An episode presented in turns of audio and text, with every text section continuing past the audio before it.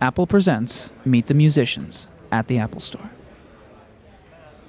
Ladies and gentlemen, please welcome this afternoon's guest moderator, longtime band producer Richard Gottehrer, and today's guests, Dum Dum Girls.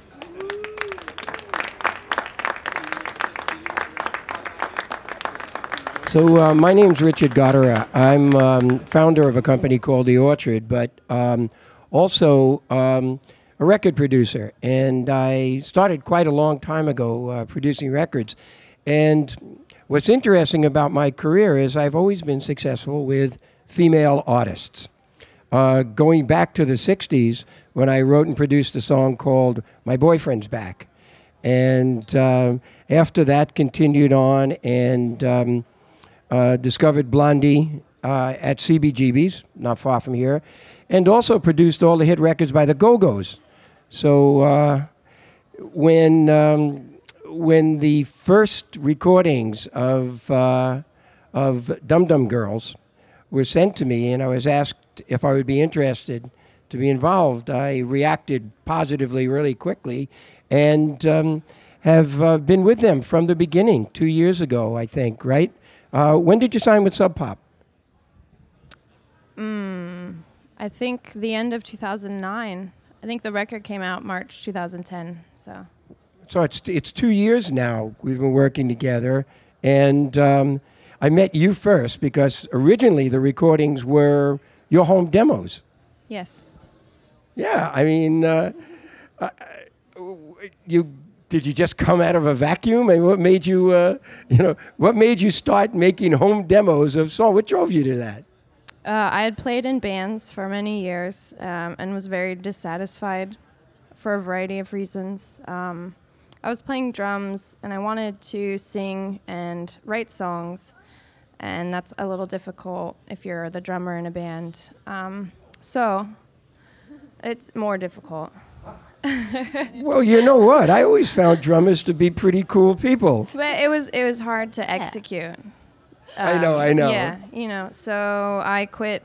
I quit the bands and um, just finally learned how to play the guitar after ten years of failing at learning. You know, past one week of practice, um, and wrote the first songs, which basically became the first seven-inch and the first EP, and eventually the first record.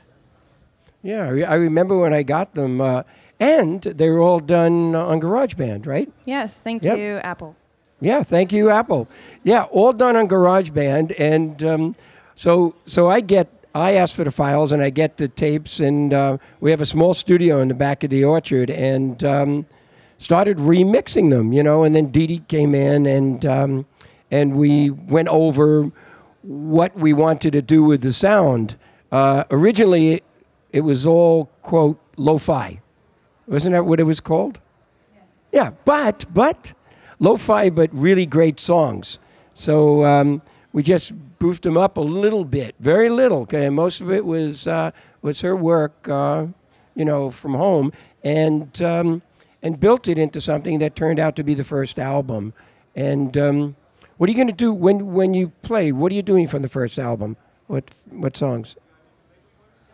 I think we're only doing the single Jail La La. Okay, Jayla, which is an interesting story, right? Tell them the story.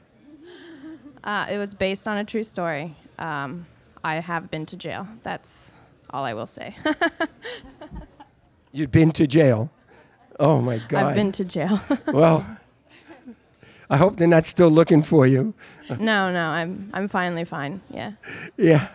Well, after uh, after we finished the first album and then um, got it uh, was set to release, um, you needed a band because you had done this all at home, and it came together in an interesting way, right? Yeah, um, Jules here has been with Dum Dum Girls since the inception. Basically, um, she and I have a mutual friend who knew I was looking for um, another girl who could play guitar and sing, lo- you know, a lot of harmonies, and he suggested her. And I think we met at a bar, I think so. but you can.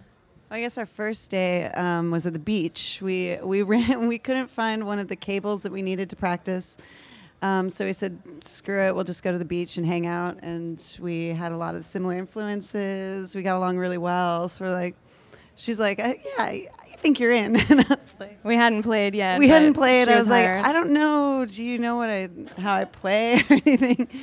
But um, I, being on the road as much as we do, I think it's uh, important that we get along first and foremost, and then yeah, that's definitely yeah. paramount. Um, Sandy, we needed a drummer. Um, and I remembered her from her former band that I had seen a few times in LA. Uh, we had met in Texas a few years back, and I basically stalked her on the internet and found out we had one mutual friend, again, different friend, and wrote him, and he wrote her, and then then I was in. I don't know. It was, it was happened really fast. Uh, we just met up, and I tried out, and uh, two weeks later we were on tour. So yeah, we took her to Europe. Yeah, and you've been you've been traveling um, you've been traveling a lot since you started. I think in the two years you've been how many times you've been back and forth to Europe? I don't know, a lot. A lot, tiring, right? I'm with, I'm with you. And uh, no, so that's a great combination. And then Malia, Malia here is our newest member. She's been with us, I think, since January. Um, another sort of similar situation where we. This one, though, I was a little concerned. I didn't really know what we were going to do. Um, Concerned. Pre you. well, pre pre you, not Pre-finding concerned you. about Felt you. lost. I was concerned. I didn't have. Uh, I didn't have a solution, and Sandy shares a practice space with her in LA. So she said, "Why don't you ask Malia?" And I think I wrote you on Facebook on my Apple computer. Yeah. And and I read it on my uh, my Apple iPhone actually.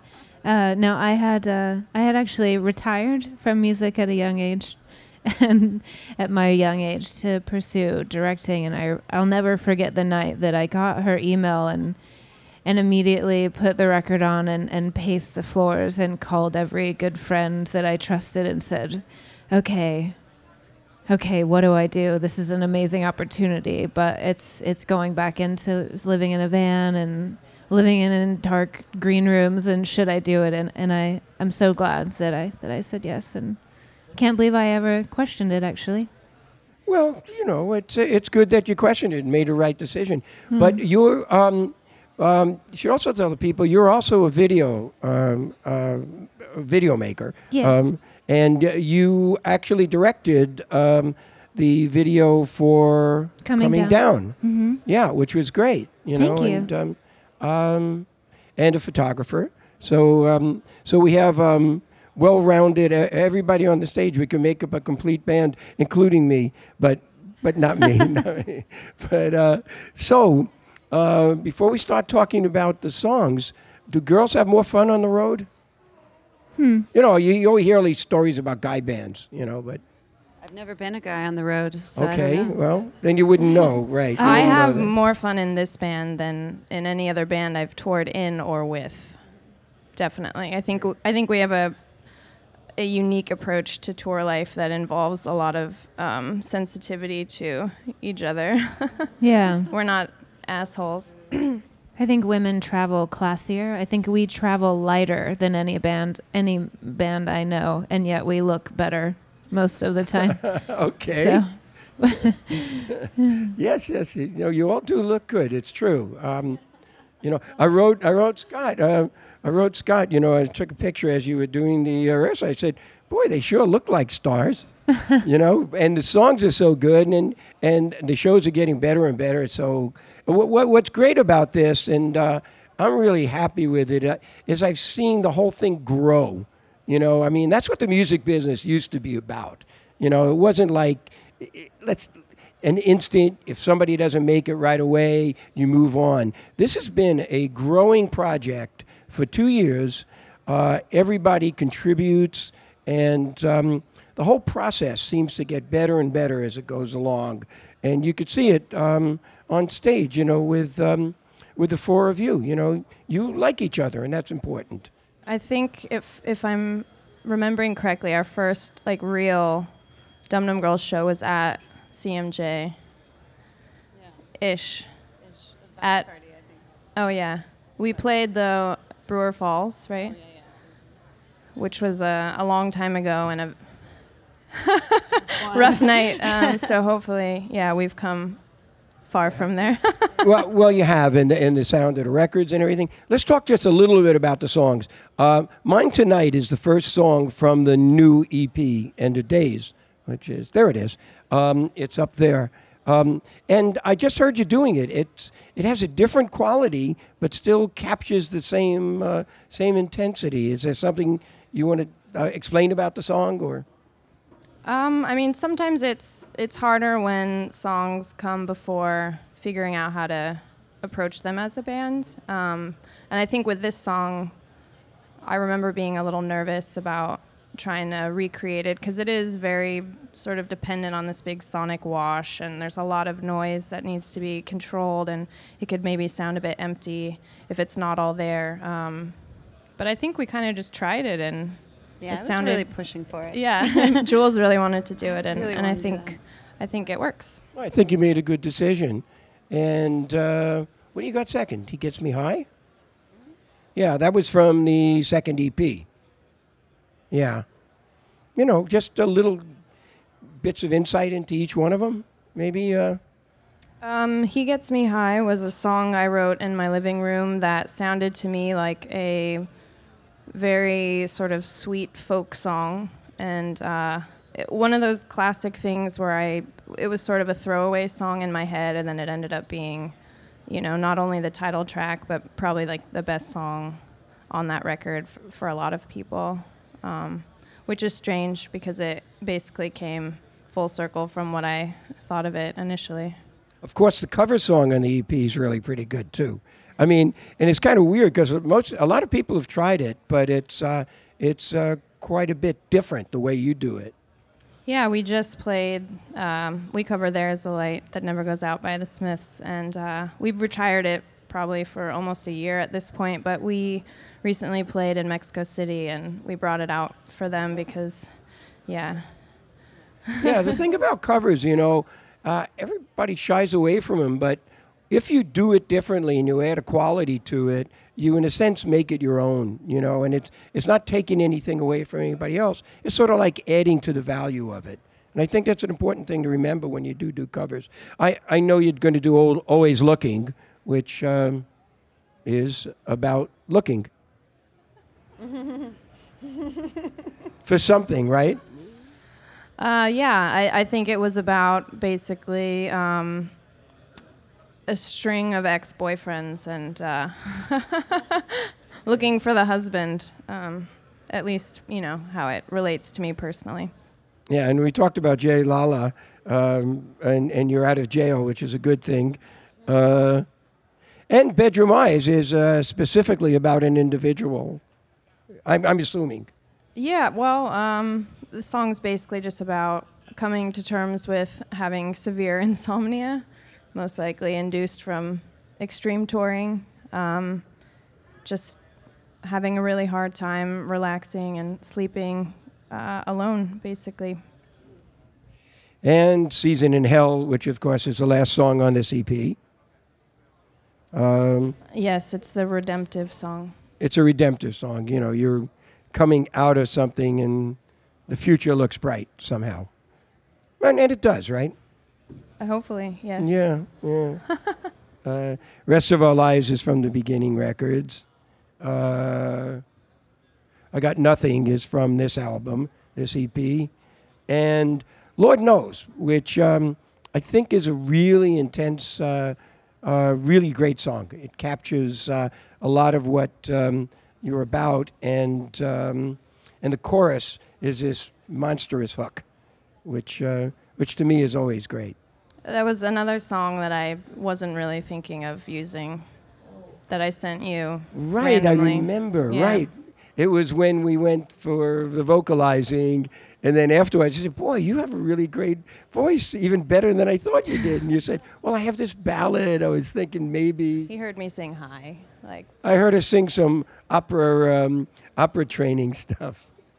But, um, you know, all in all, I think uh, the whole experience of Dum Dum Girls is a really, uh, a really great thing, and uh, everyone everyone on stage plays an integral part in it, and um, I'm really uh, I'm really proud to be involved with this. Um, uh, do we have any questions from the audience? Yes. How important is it to have continuity between songs on each of your albums? The questions about continuity within an album is it important to um, have um, have continuity within the songs that make up the album or the EP. Or do you like concept albums? Um, I mean, I think there's all sorts of different approaches, and you know, I think generally I personally attach onto songs specifically, and then go back and maybe focus on the context within albums. Um, I don't know. I I find that I'm usually drawn to albums that have like a similar sort of sonic palette over the whole thing that make it feel um, like you know a unit basically. And I think that with this band and what we record, that's sort of something I try to uh, you know keep keep it all at least under like an umbrella of sound, even if the songs stylistically might be different. Um, it'll sound you know like it, it belongs. Question in the second row here.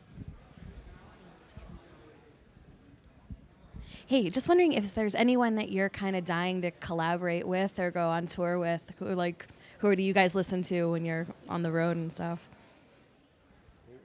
We could all probably answer that to a degree. Well, I'm excited to play with Savages tonight at Glasslands. So maybe they'll want to go on tour with us. That'd be kind of cool. Like a bunch of girls on the road. So great. I think for me, the dream would be to do to do a tour with PJ Harvey. That would be a dream. Yeah. Hey, Sandy, you have any favorites? Um, well, only just because we recently saw them play, but the Hives I thought was like a fun pairing. Well, Jules said it'd be fun to play with them in Japan because of like the thematic. I think I said that. Yeah, I think I thought that would be an Oh, I'm amazing. sorry, job. that Yes, was That was me. Because you know where we'd be like cartoon characters there or something. but that Well, yeah. someone already made dolls of us, so we're we're getting there. Someone made Japan? No, it's some so, who? Where were they from? Spain. Yeah, Spanish dolls. and they they they did it down to every last detail. Amazing. Every rip in our my tights was in the right spot. Yeah. Oh, I don't know. That sounds kind of weird. But, uh, but uh, you know, listen, um, that's, um, but that's great. It shows you're, um, you're emerging. You're um, rising up. Um, anybody else? Any questions? I must have some. I think we uh, probably say what we say best in song form. So sure. Okay. Well, thanks a lot for listening, and um, thank you. Bye.